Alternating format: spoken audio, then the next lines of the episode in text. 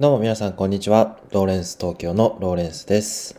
ライフタイムデジタライズ始めていきます。えおはようございます。え今日は4月15日の、え木曜日の配信でございます。いかがお過ごしでしょうか、え今日もですね、え4月15日のですね、6時54分のリアルタイムで収録をしております。東京ね、今日いい天気で、あの、気持ちよく晴れてますので、昨日よりは、あの、気分よく、えー朝活ができるなっていうような感じがしております。えーさて、今日の話題なんですけど、ちょっとサクッとね、えーお話をしていきたいと思うんですが、あのーアメリカの、えっと、仮想通貨の取引所、コインベースが、あナスダックに上場しましたっていうようなお話をしたいと思います。で、これからね、あの昨日が700万円に、ビットコインが700万円にタッチしたってことでね、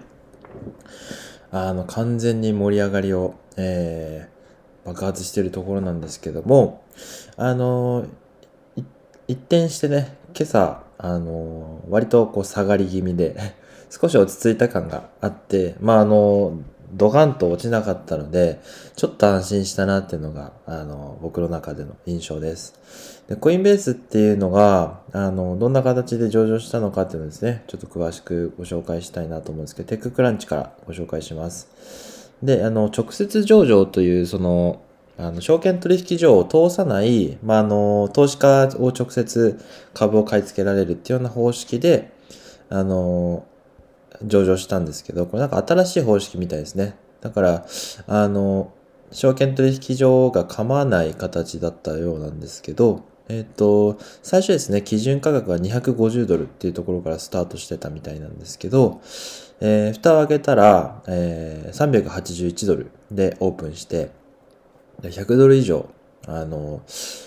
かさ、えー上、上増しっていうんですかね、まあ、されて、あの、増えたってことなんですけど、で、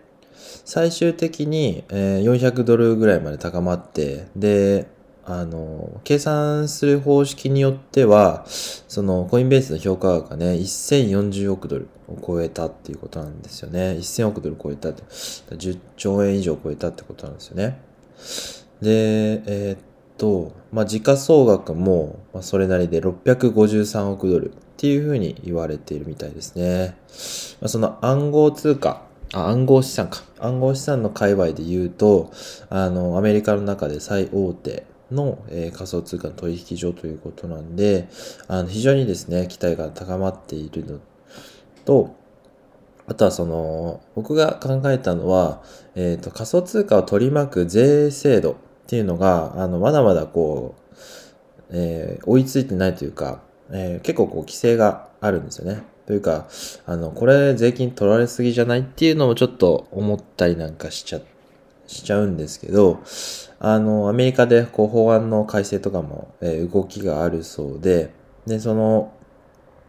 こ実際の仮想通貨に投資するんじゃなくて、その暗号資産を取り扱う取引所に投資するっていう、まあ、考え方もありますよね。そうすればその株式投資の分の、え税金で抑えられるわけですので、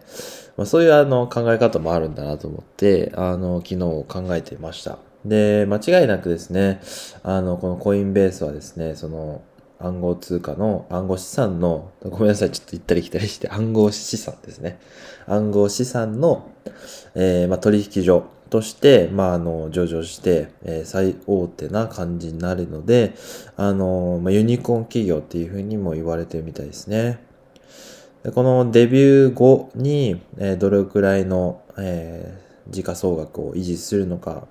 またそのどんな戦略で、えーこの暗号資産の、えー市場を、まあ、こう事業展開していくのが、いくのかっていうのが、あの、かなり注目していきたいなというふうに思っております。まあ、ビットコインのね、価格と連動してるわけではないみたいなので、そのビットコインが上がるからコインベースが上がるというわけでもないということで、その投資先としてはですね、分散できて、あの、いいのかもしれないですよね。というわけで今日は、えーコインベースが、えーナスダックに上場しましたということでお話をさせていただきました。えーこの番組では、えーテクノロジーに関するニュースや仮想通貨についてのお話を、えー、まとめて僕なりの考えで配信させていただいて、えー、リスナーのあなたが元気に送れるような情報をお届けしております。えー、もし興味ある方はですね、えブログもチェックしていただきたいと思います。え最後まで聞いていただいた方は、いいね、コメント、フォロー、ツイッターでのシェアよろしくお願いいたします。それではまた明日も聞いてください。ライフタイムデジタライズでした。ではまた、バイバイ。